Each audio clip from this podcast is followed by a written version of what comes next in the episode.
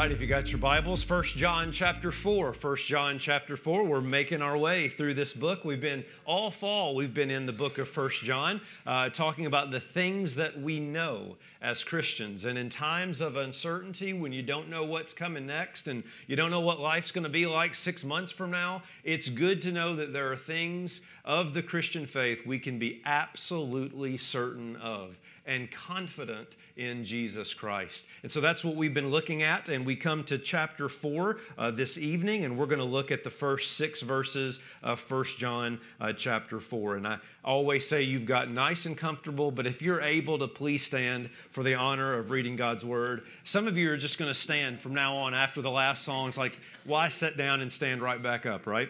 This is our way of being reminded that the only person in this place tonight that has authority is God through His Word.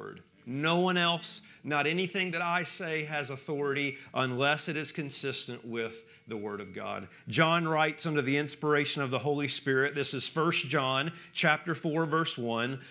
Beloved, do not believe every spirit, but test the spirits to see whether they are from God for many false prophets have gone out into the world. By this you know the Spirit of God. Every spirit that confesses that Jesus Christ has come in the flesh is from God. And every spirit that does not confess Jesus is not from God. This is the spirit of Antichrist which you heard was coming and is now in the world already. Little children, you are from God and have overcome them. For he who is in you is greater than he who is in the world. They are from the world, therefore they speak from the world, and the world listens to them. We are from God. Whoever knows God listens to us. Whoever is not from God does not listen to us. By this we know the spirit of truth and the spirit of error. This is God's word. Pray with me and for me, and let's ask God to truly speak to us tonight. God, I'm very aware of my inability to do anything of significance in these moments. I really am. Um, Jesus said it would be the Spirit of truth that would come and guide us into truth. And so we, we need that to happen tonight. And this is such an important word for us to understand, to know, to apply. And so, Holy Spirit, guide us, open our eyes, our minds. May we be receptive to what you say to us tonight.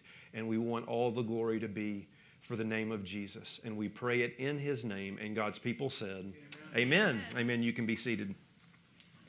Faith family, do not believe everything you see on TV. That was a lesson that an entire viewing audience learned back in 1957. That's when the British Broadcasting Corporation, known as BBC, which at the time was a very serious and respectable news channel, it was always reporting on factual events and factual stories. Well, they pulled a prank on their entire viewing audience. They ran a news report about a crop in Switzerland um, and they did so with seriousness. They, they presented this as a factual thing. And rather than explain what their report was, I'll just let you watch it.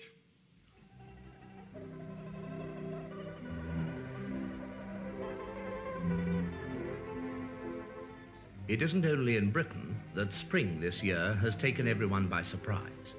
Here, in the Ticino, on the borders of Switzerland and Italy, the slopes overlooking Lake Lugano have already burst into flower, at least a fortnight earlier than usual. But what, you may ask, has the early and welcome arrival of bees and blossom to do with food? Well, it's simply that the past winter, one of the mildest in living memory, has had its effect in other ways as well. Most important of all, it's resulted in an exceptionally heavy spaghetti crop. The last two weeks of March are an anxious time for the spaghetti farmer. There's always the chance of a late frost, which, while not entirely ruining the crop, generally impairs the flavor and makes it difficult for him to obtain top prices in world markets. But now these dangers are over. and the spaghetti harvest goes forward. Spaghetti cultivation here in Switzerland is not, of course, carried out on anything like the tremendous scale of the Italian industry. Many of you, I'm sure, will have seen pictures of the vast spaghetti plantations in the Po Valley. For the Swiss, however, it tends to be more of a family affair. Another reason why this may be a bumper year lies in the virtual disappearance of the spaghetti weevil, the tiny creature whose depredations have caused much concern in the past. After picking, the spaghetti is laid out to dry in the warm alpine sun. Many people are often puzzled by the fact that spaghetti is produced at such uniform length. But this is the result of many years of patient endeavor by plant breeders who've succeeded in producing the perfect spaghetti. And now, the harvest is marked by a traditional meal. Toasts to the new crop are drunk in these boccalini, and then the waiters enter bearing the ceremonial dish. And it is, of course, spaghetti. Picked earlier in the day, dried in the sun, and so brought fresh from garden to table at the very peak of condition. For those who love this dish, there's nothing like real homegrown spaghetti. Spaghetti weevil? Plantation breeding? There's nothing like homegrown spaghetti? Now, as crazy as that story is, what's even more crazy is people actually fell for it. When that report aired on television, the network was flooded with calls, and viewers wanted to know one, is it true? And two, how can we grow our own spaghetti? to which they were told, and I quote, place a string of spaghetti in a tin of tomato sauce and hope for the best, close quote. I mean, good Lord only knows how many people actually tried that. In fact, the BBC's general director, a man by the name of Ian Jacob, who had not been given a heads up about the prank, had to research spaghetti harvesting in three different books before he realized it was a hoax. And I know some of you are like, seriously, how can people be so stupid? Well, that's a great question for a lot of people sometimes, but keep in mind that spaghetti and pasta in general was not that well known in the United Kingdom at this point, but the main reason people fell for it was because it was on TV. And everything you see on TV is right. Amen? Amen? That's right. And so they fell for one of the greatest TV pranks in history. Now, most of us would never fall for something as ridiculous as spaghetti growing on trees, but I guarantee you that everybody here tonight has fallen for something. In one way or another, you have fallen for something. Maybe you fell for the April Fool's prank, the old toothpaste in the Oreo. Or maybe you actually believed that the timeshare presentation would only last 90 minutes. Or maybe you believed the pastor when he said he was almost done with the sermon. Maybe you believed your parents on the road trip when they said it's only going to be five more minutes. Or maybe you believed something because you saw it on the internet, and everything is true on the internet. But maybe for you it wasn't silly, maybe it was serious. You really believed that she loved you. You really believed that dad would show up this time. You really believed that they were your friends. Whether it's silly or serious, I guarantee you that almost everyone here has made this statement before I can't believe I fell for that. I can't believe I believed that. And it's one thing to lack discernment on pranks and people, but Faith Family, listen, and for those of you watching online, it is deadly to lack discernment on matters of the truth. And that is exactly what John, the apostle John is addressing here in 1 John chapter 4. And I've reminded you each week that John is writing in a context where a group of Christians have been influenced by a false teaching. And that false teaching is known as Gnosticism. We've talked about this at great length, so I'll only summarize. One of the main elements of Gnosticism was that they denied the incarnation. That is, they denied that God came in the flesh. You will remember that Gnosticism had its root in Plato. And Plato believed that the spirit was good, but everything physical was evil. And so, how could God, which is divine, take on a bod, which is evil? That didn't make any sense. And so, Gnosticism taught that there was no God in the flesh, there was no physical resurrection of Jesus Christ. They denied God the man. And this is swirling and circulating during the time of John's writing this. And there are people that are, are doubting the very core of Christianity. That's why the first song that we sang was I believe, and I believe, and I believe, declaring what is core to the Christian faith. John does not want these Christians to be tossed around. He wants them to know and that's what the whole book has been about to teach them what they know and how they can be confident in that and to have spiritual discernment. Faith family, listen to me tonight. You are surrounded, and I am surrounded all the time, every day, by ideas, worldviews, truth claims, philosophies, and listen to me. They are not all the same, and they are not all true and we must be a discerning people. Paul says it this way in Ephesians chapter 4 verse 11. He gave apostles and prophets and evangelists and shepherds and teachers to equip the saints for the work of the ministry, for the building up of the body of Christ, until we all attain the unity of the faith and the knowledge of the Son of God, to mature manhood, to the measure of the stature of the fullness of Christ. Here's why so that we'll, we will not be children tossed to and fro by waves and carried about by every wind of doctrine, by human cunning, by craftiness and deceitful schemes. That's the exact same idea that John has here in 1 John chapter 4. Notice how it begins, verse 1. Beloved, do not believe every spirit but test the spirits to see whether they are from God. Now, what John gives here is what we call a positive negative. A positive negative. The negative is this do not believe every spirit. Do you see the negative? Do not. There's the negative. Do not believe every spirit. Negative. Positive is, but test the spirits negative, positive. Don't believe everything you hear and examine closely what you do. Do you see what John is saying?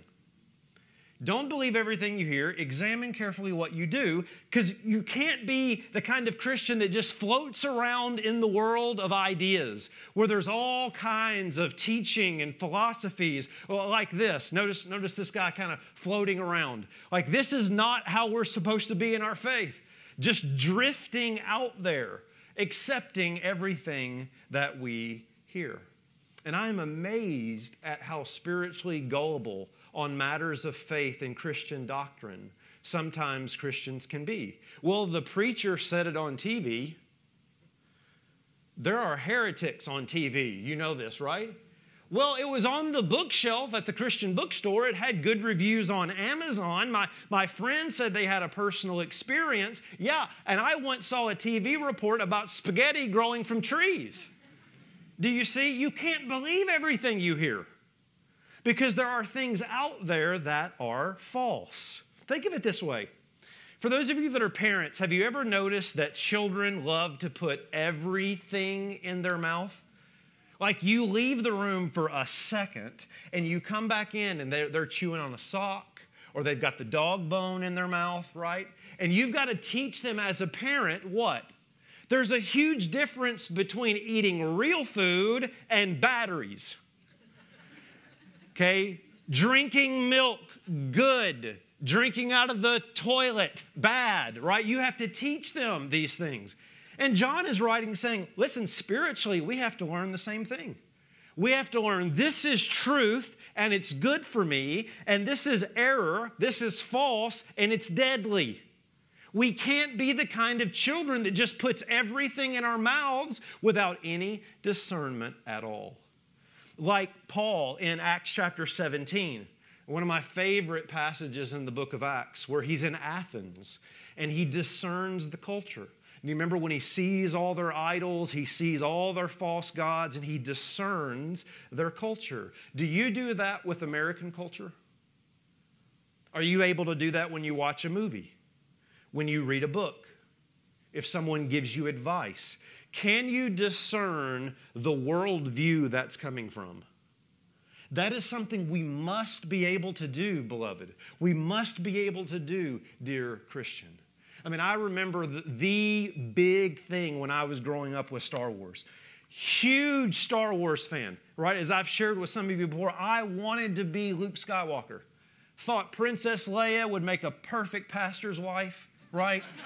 I mean, nothing more modest and attractive than hair buns. Amen? Can I get a hallelujah? And I was devastated to find out they were brother and sister, but being from Tennessee, it didn't really matter, right? So, not a big deal. But I grew up watching Star Wars and just ate it up, thought it was the thing. But as I grew later in life, I began to learn as I grew in my faith the worldview behind Star Wars, which is Eastern mysticism. That all is one, and light and dark are equal, which is contrary to the Christian worldview. Now, I'm not saying don't watch Star Wars. What I'm saying is, if you watch a movie, discern the worldview behind it. I remember taking my kids to Moana and realizing, remember that Disney movie? Knowing that in that movie you have pantheism and polytheism and individualism. Like it is everywhere throughout the movie. It doesn't mean don't watch the movie. I'm not one of those guys that's like, you know, don't go to movies in the name of Jesus and burn your tapes for him. No, I'm not saying that. I'm just saying test the spirits and don't believe everything you hear. That's what John's saying. He's not saying disengage from the world, but he's saying have discernment as you live in the world. And these things slip into the church. I mean, self help preaching has become the thing. Health, wealth, and prosperity rather than seeing Jesus as your treasure. You know, use Jesus to get treasure rather than Jesus is the treasure. These are things that are big churches and major TV programs that host these messages. And there are many, many more. The point here is, faith family, what John is saying is you have to discern.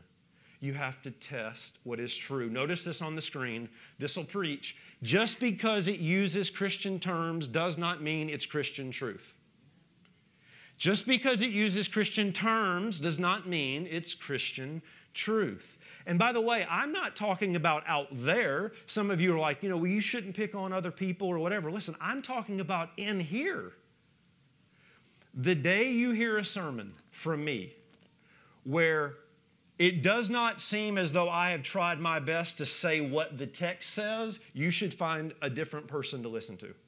And you should find a different church to attend. Because here at Faith Family, all we want to do, and it doesn't mean that we, we aren't wrong, but we're doing our best to say, what does God's word say? Not what do I think would be a great idea or how could I entertain you tonight and make you laugh. It's what does the scripture say so that we can discern what is right and wrong. If you're with me, say amen. amen. This is John's point. Now, let me give you a few implications of this before we continue.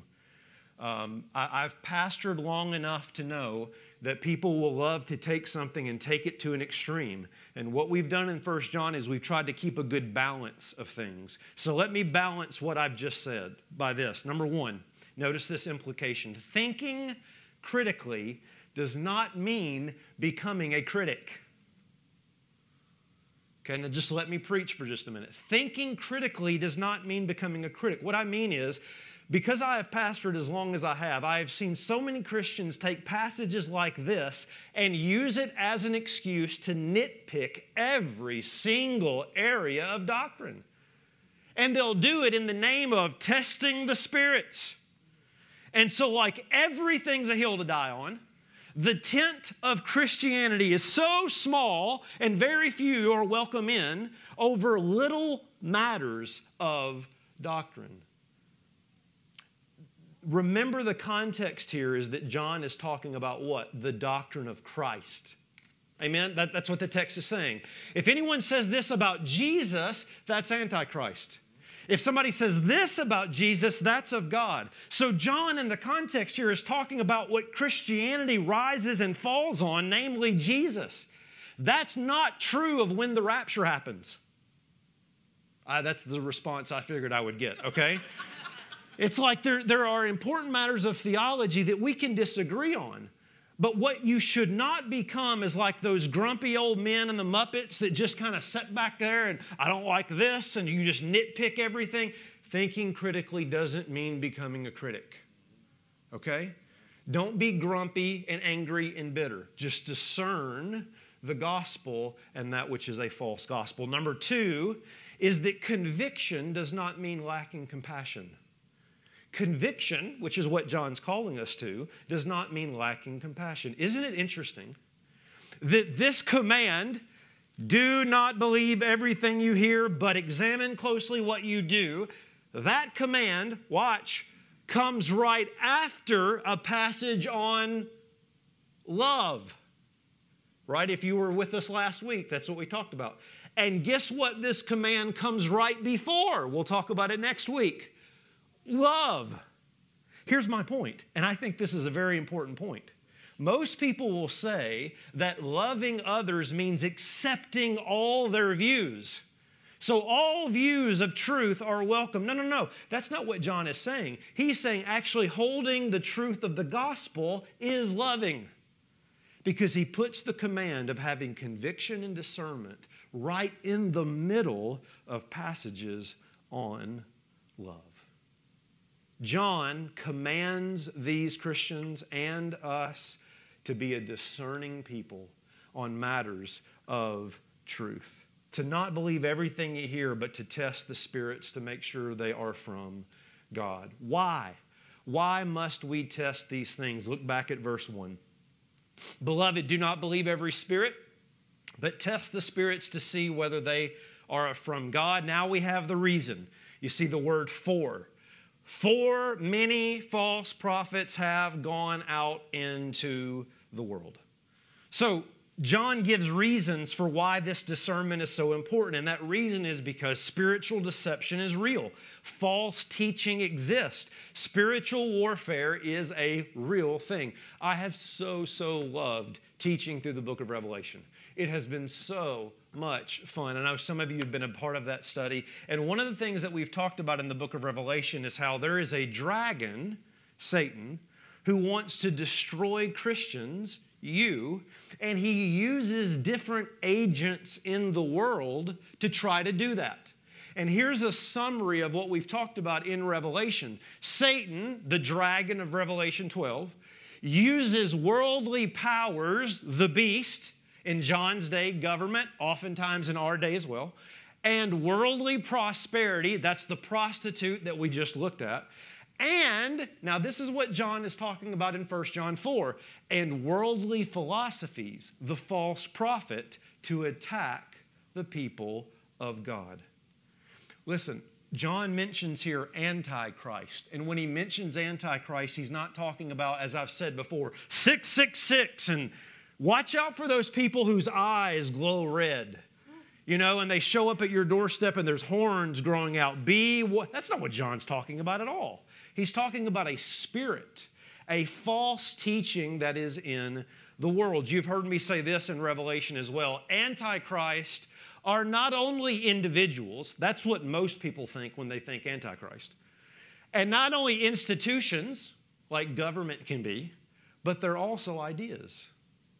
Antichrist, clearly from 1 John 4, are not just individuals and not just institutions, they are ideas, and they're subtle. This is, this is, what, this is what makes um, um, the deception of false teaching so easy to be sucked into. Here's the imagery that Revelation gives us. This is Revelation 13 11. Uh, then I saw another beast, this is the false prophet, rising out of the earth. It had, watch, watch, it had two horns like a lamb, and it spoke like a dragon.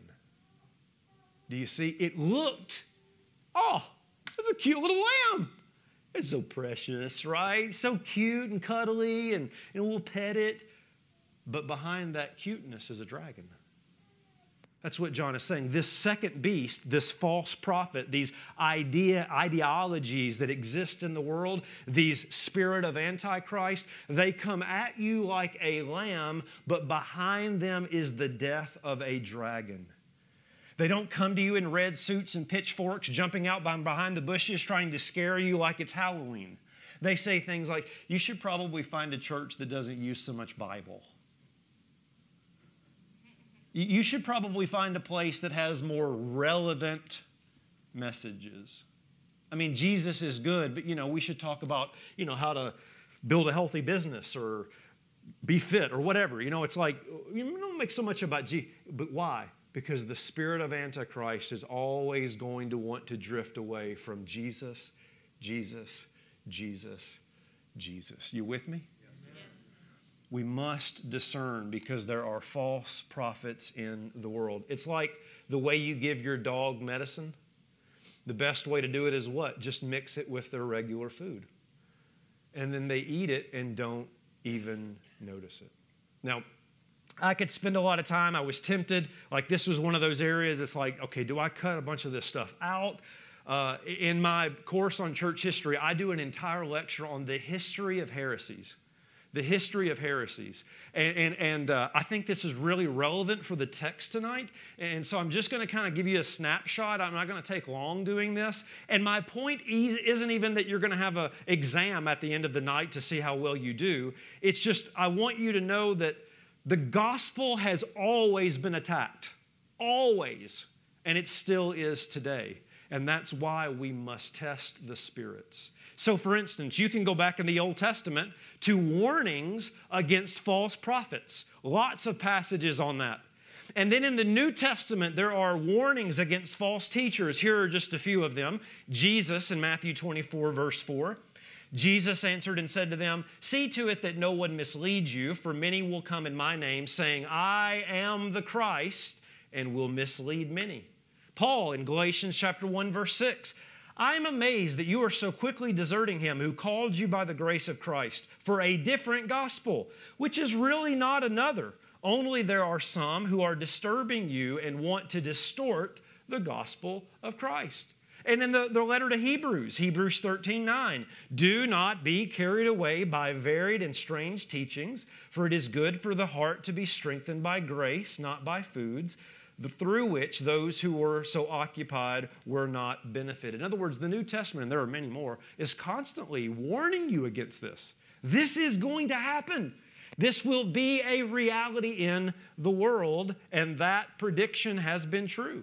Gnosticism, which we're talking about in 1 John, from at least up to about 300 AD, that denied God came in the flesh and the physical resurrection of Jesus. Put your seatbelt on because I'm going fast. Docetism, which was condemned as heresy in the Council of Chalcedon in 431 AD, rejected that Jesus was a real man. He only appeared to be human, but wasn't really human. The Judaizers, which Paul dealt with in Galatians, were adding things to faith alone. They were saying it's not just faith in Jesus, but it's faith plus the law. Arianism in the fourth century did not believe that Jesus was eternal. The, the famous line from Arius was, There was a time when he was not, which is present day Jehovah's Witnesses. Montanism, which was in the second and third uh, century, rejected the authority of Scripture. did not believe that the Old Testament was from God. Marcionism from 100 to about 200 AD rejected the Old Testament as well and didn't believe that God uh, created. Pelagian in about 300 to 400 rejected original sin, and he and Augustine battled it out.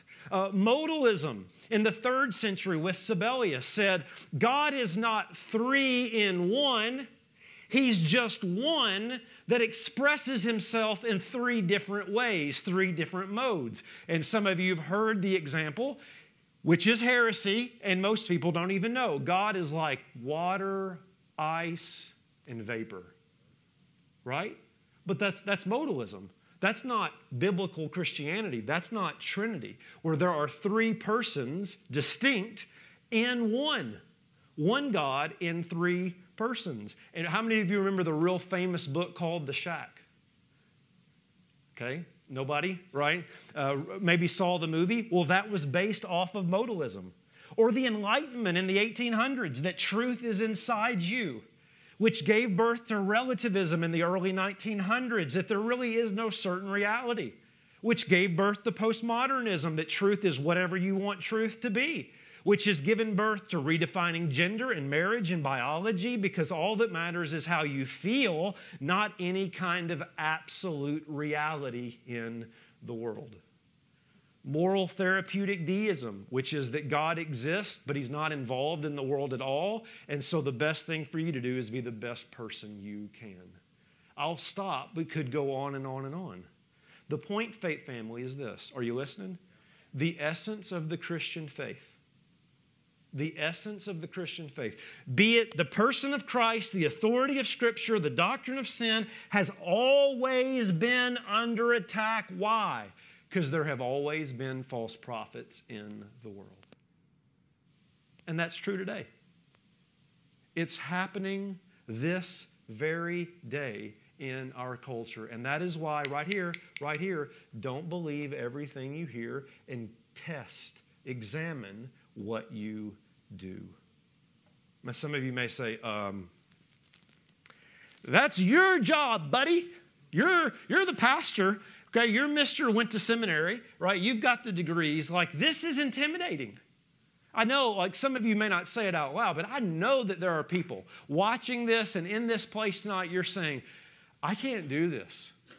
I'm not a good debater. I don't uh, have a lot of knowledge. I didn't go to seminary. I'm not a pastor. I don't really know what to say. I get really nervous when things of the faith get brought up. I'm still learning a whole lot. Like, this must be for big boy Christians, not just common Christian like me. Wrong. Look what John says in verse 4. Little children, not big, adult, mature, rock solid, apostle like Christian. No, little children, you are from God. You're from God. And you have overcome them. And then this is one of my favorite lines in all of Scripture. For he who is in you is greater than he that's in the world. What are you scared of? Like, stop saying, oh, no, not me. Like, I'm not equipped enough. I don't know what. You've got Jesus in you. Like, and he that's in you, it's greater than any spirit, any power, any principality that is in the world.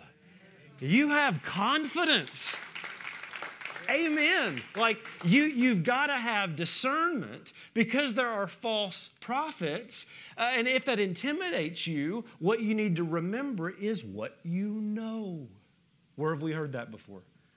It's the whole point of the book. Here's what you know. So here's three things quickly in the text that we see. Number one, you know the real Jesus. You know the real Christ. This is how John started the book. Go back to 1 John chapter 1. 1 John chapter 1, beginning at verse 1. That which was from the beginning. Now, who's that talking about? Jesus. Because remember in John 1, in the beginning was the Word, and the Word was with God, and the Word was God, and the Word became flesh. So Jesus is the one which was from the beginning, which we have heard and we have seen with our eyes, and we have looked upon and we've touched with our hands concerning the word of life, the life that's been manifest. We have seen it, we've testified to it. We proclaim to you the eternal life, which was with the Father and was made manifest to us. Right? John's whole point, the very introduction to his book was this we know the real Christ. You know the real Christ. If you keep your eyes on the real thing, you don't have to be afraid of counterfeits. It's a great place for an amen. You missed it, but that's all right. Like that's it's kind of like what we talked about in Revelation on Tuesday night. Like the way idols fall in your life is not focusing on your idols, it's worshiping the real God. Like in the presence of the real God, idols fall.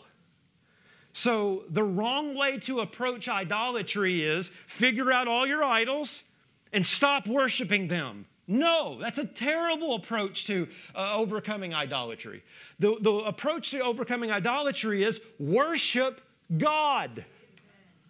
Because when you worship God, all the other idols fall.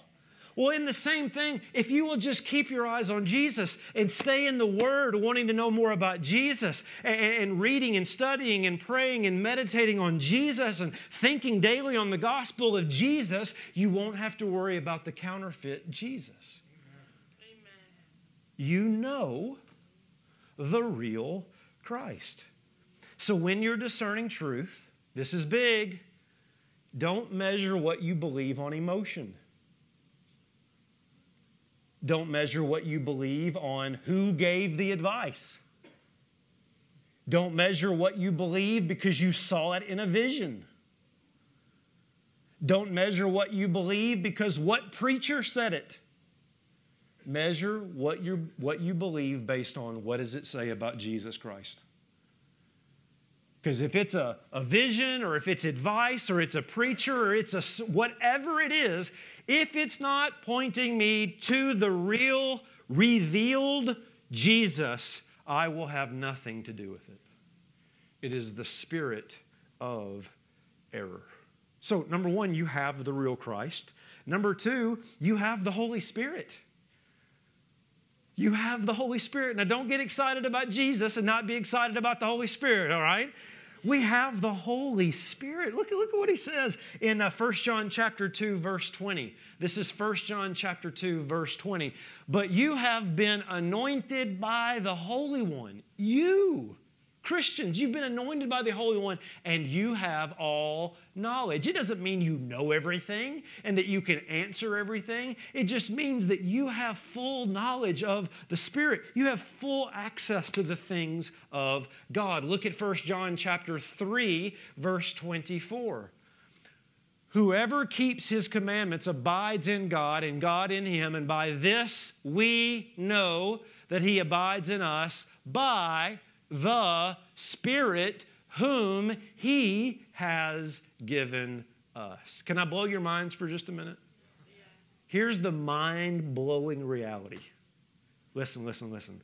The same Spirit that came upon Jesus has come upon you. And we take it another step further. The same Spirit that guided Jesus in his earthly life guides you in your earthly life. What are you afraid of? What are you afraid of? You have the Holy Spirit. You know the real Jesus. And the Holy Spirit is the Spirit of truth. And so, if you will be in the Word, because the Word and the Spirit always go together, if you will be in the Word, you'll be able to discern the spirit of error and not be led astray. You with me? You got the real Jesus, you have the Holy Spirit, and then thirdly, you have the Holy Scriptures. You have the Holy Scriptures. Now, you may say, well, where is this in the text? But, but notice what John says. This is important for us. Look at uh, uh, 1 John chapter 4, verse 6. 1 John chapter 4, verse 6. He says, We are from God, that is, we apostles. Whoever knows God listens to us, that is, to the apostles. Whoever is not from God does not listen to us, the apostles.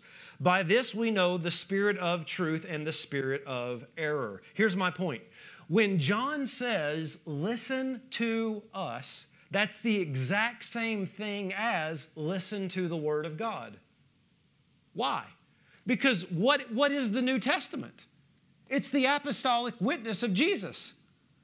It's Peter and Paul and John and, and, Mark and Matthew. It's those that had eyewitness accounts of Jesus, the apostolic witness, which is what has become the Word of God, is the basis of our faith.